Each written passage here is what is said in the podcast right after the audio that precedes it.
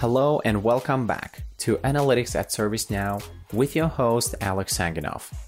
This is season 2 and we are excited to cover the ins and outs of a day in the life of analytics roles and their contribution in creating value to fuel the company's growth. In this episode, we're joined by Avery Lotman, Senior Business Insights Analyst, and Charis Bhatia, Manager, Business Insights, who finds a needle from a haystack day in, day out. So let's dive into finding that needle in this episode. Hello and welcome to the show. Avery, Charis, how are you guys doing? And how is San Diego and Hyderabad? I'm really good. Uh, San Diego is great. It's sunny as it is most of the time of the year. Awesome. Hey, Alex. Thanks for having us. Uh, it's been pleasure talking to you. Uh, the weather in Hyderabad is good. Uh, it's start of summers here. Uh, so yeah, we are getting ready for it. Awesome.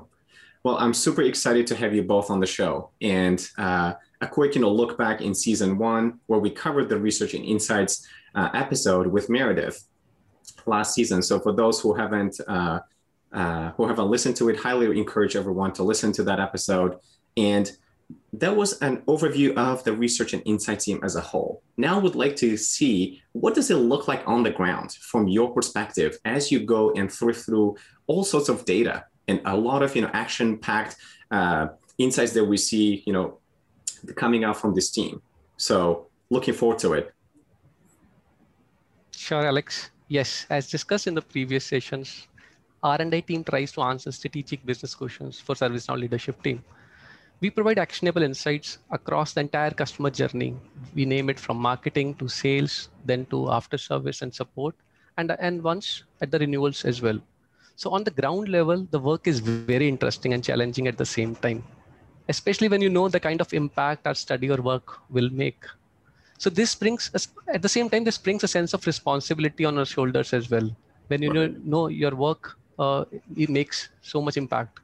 I'll talk about some uh, about the team on the ground.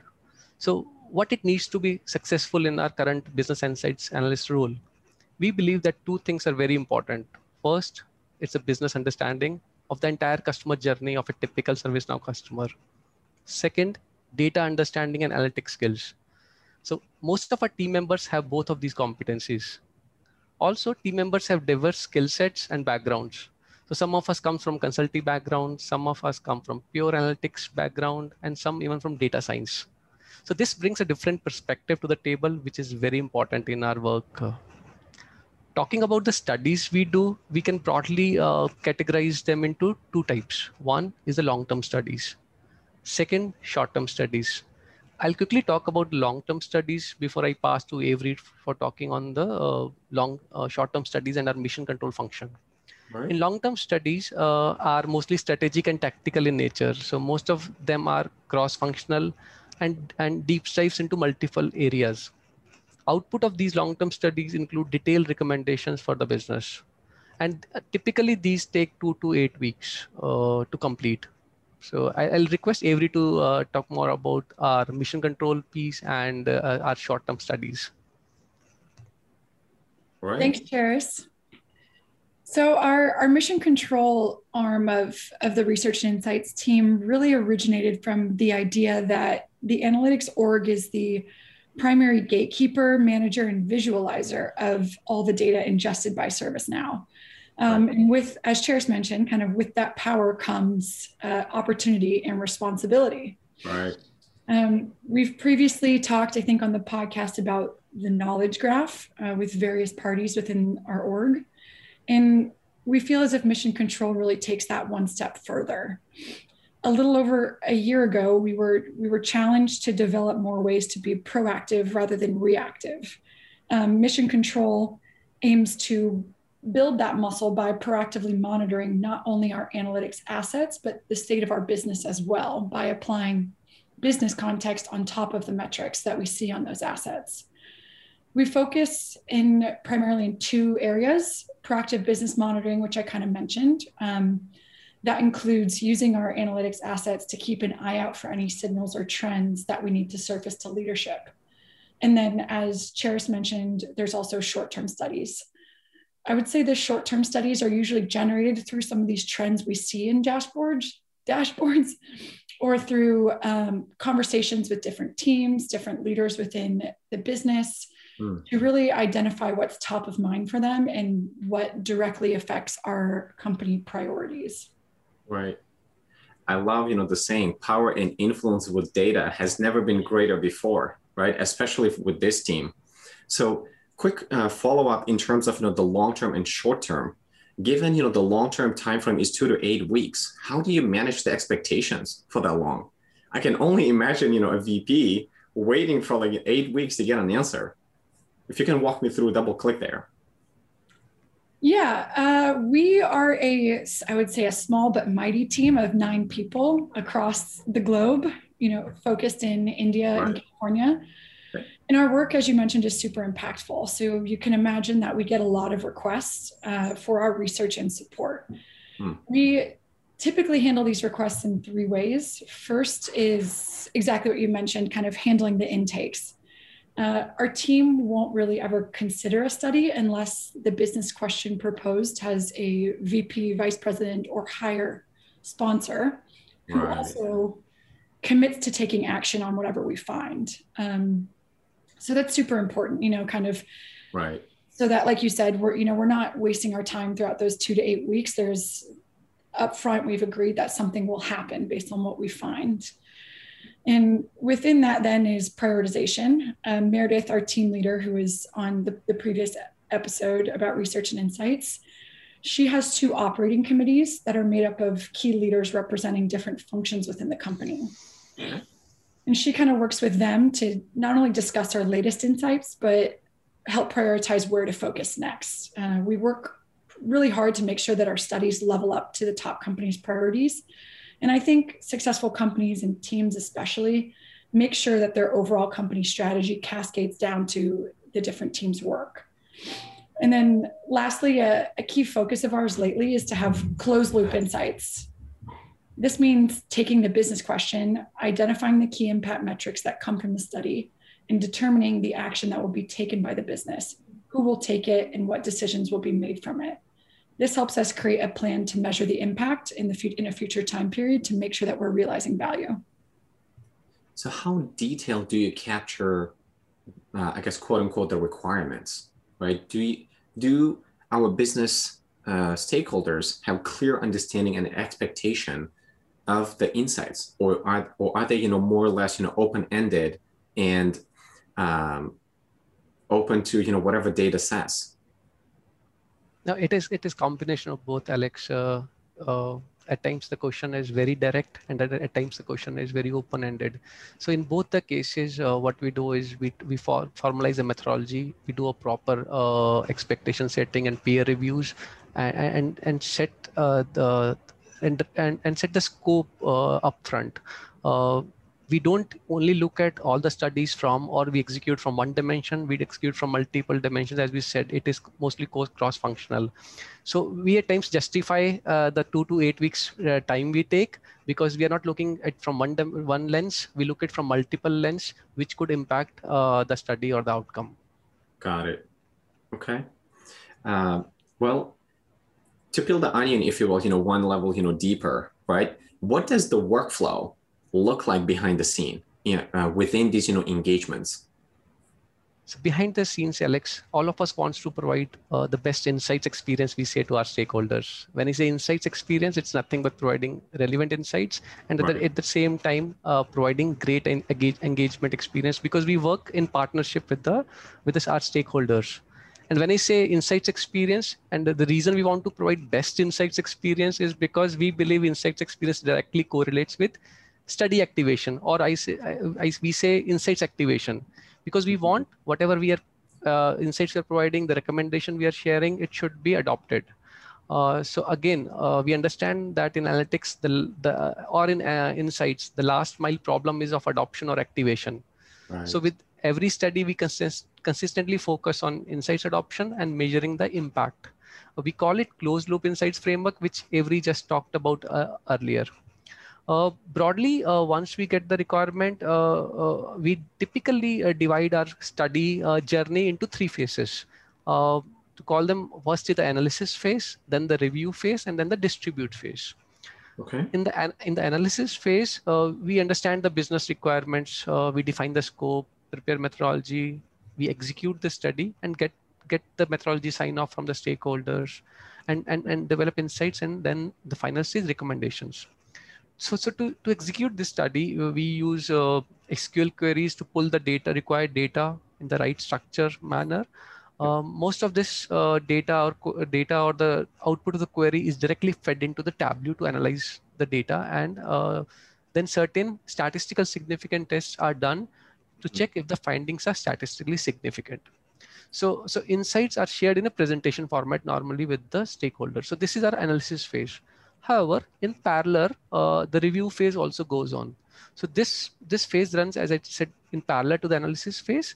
Uh, we do frequent peer reviews within the team and also with the identified subject matter experts from other teams in the data analytics space. Suppose we are work, working on a marketing uh, assignment, uh, we'll, we'll also have a subject matter expert or a senior level person from the marketing team to review our findings and give us uh, real-time feedback to okay. check whether we are on right track or not. Got it. Last, yeah. Lastly, in in the third phase, it's a distribution distribute phase. Uh, depending on the sensitivity of the data, we share insights on various uh, with on various mediums. Like at times we have launch emails. Uh, we share insights on. We have a web portal. Uh, we have a quarterly newsletter where we share uh, snippets of the the insights work we have done. Uh, mm-hmm etc. And content of this phase depends on the the information. So when I say sensitive info, it means uh, does it include any forward-looking risk ass assessments, future gap analysis, etc. Right. Okay. I love the simplicity how you broke it down into three phases. Right. You know, it's uh, wow. I'm getting. I'm learning so much, and I had no idea that you know all these you know, activities are so simple and so laid out right? and one thing that actually stood out, and which you uh, you have already addressed it, you basically take the action or you know close that loop before that you know even gets to your queue, right? So that is essentially the formula for success, make, making sure that once the insights are ready, action will be taken, right? Um, okay, this this is amazing, and coming into uh, you mentioned at the uh, earlier that you know the team members have you know diverse backgrounds mm-hmm. right? And I'm more curious, what would, uh, how has your data journey has been in terms of, you know, uh, coming into this role or, you know, stepping to this role, transitioning to this role? Yeah, thanks for asking, Alex. As, as Charis mentioned, our team is super diverse in our background. Um, some people, you know, are more data science heavy, some more consulting focused. Uh, the, the best part about that is we, we truly complement and lean on each other. Um, we, you know, some people will teach teach each other R, teach each other Python, and it allows us to have a lot of skills and variability of right. time within our studies, which is important to to keeping them fresh and um, significant. Right. My data journey personally has not been a straight line, but one full of lots of swerves. All right. I've worked in uh, four different industries actually, and in a few different capacities. Um, All right. Tell yeah. us. tell us about it. Absolutely. That's, that's what I say diverse background. yeah. yeah, exactly. So I I started my career out of school in consulting, but focused in the sports entertainment space and yeah so so very focused on an industry there and it was dealing with a lot of different professional sports teams and leagues and also how tech companies kind of played in that space as well.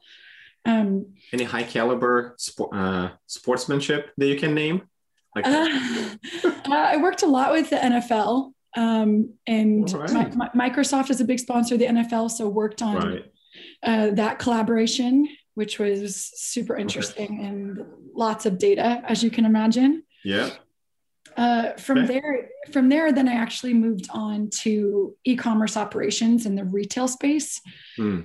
which is where I really developed kind of my passion for understanding the inner workings of a business. Right. I feel as if operations a lot of times is usually a vague term for doing a little bit of everything.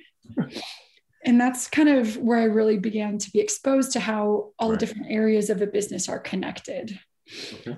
For example, you know, is how inventory and supply chain management impacts the customer experience and how right. technology and data can really make or break a company. Mm. Okay. After that, I then kind of gained a deeper technical experience um, when I went back into consulting, but focused on government and cybersecurity analytics at Booz Allen Hamilton. Uh, and yeah, and, yeah. working, working, with the government uh, taught me how, a lot about how data can empower and impact the experience and safety, not only of our, our country, but our soldiers. Right. Um, so that was a very unique experience. And then now, about a year and a half later, uh, I have I've been at ServiceNow, and I'm really bringing all of those experiences together by using data, analytics, and business knowledge and experience to really help drive our company towards its goals. Wow, had no idea. I'm yeah. so glad you you joined ServiceNow. Uh, we're lucky to have you. Absolutely. Charis, how about you? Uh, yes, so my personal journey, Alex, has been very fascinating so far. Uh, I, can, I can frame it in a closed loop framework uh, where one part of the career or job yeah. led to the another one. Right. Uh, so I, I started my career as a research analyst uh, with focus on secondary research in tech, TMT space, which is technology, media, and uh, uh, technology, media, and telecom. Uh, okay. But and then after that, I moved from research to advisory uh, role in KPMG, one of the big fours. Right. Uh, there I learned how a research is consumed for effective advisory. So after spending some time in advisory in KPMG, I, I got uh, I, I went into a uh, moved into pure play value consulting uh, for, Oracle in the cloud CX application space. So uh, in this, uh, we learned uh, I learned that in value consulting uh, how advisory can be translated into dollar values.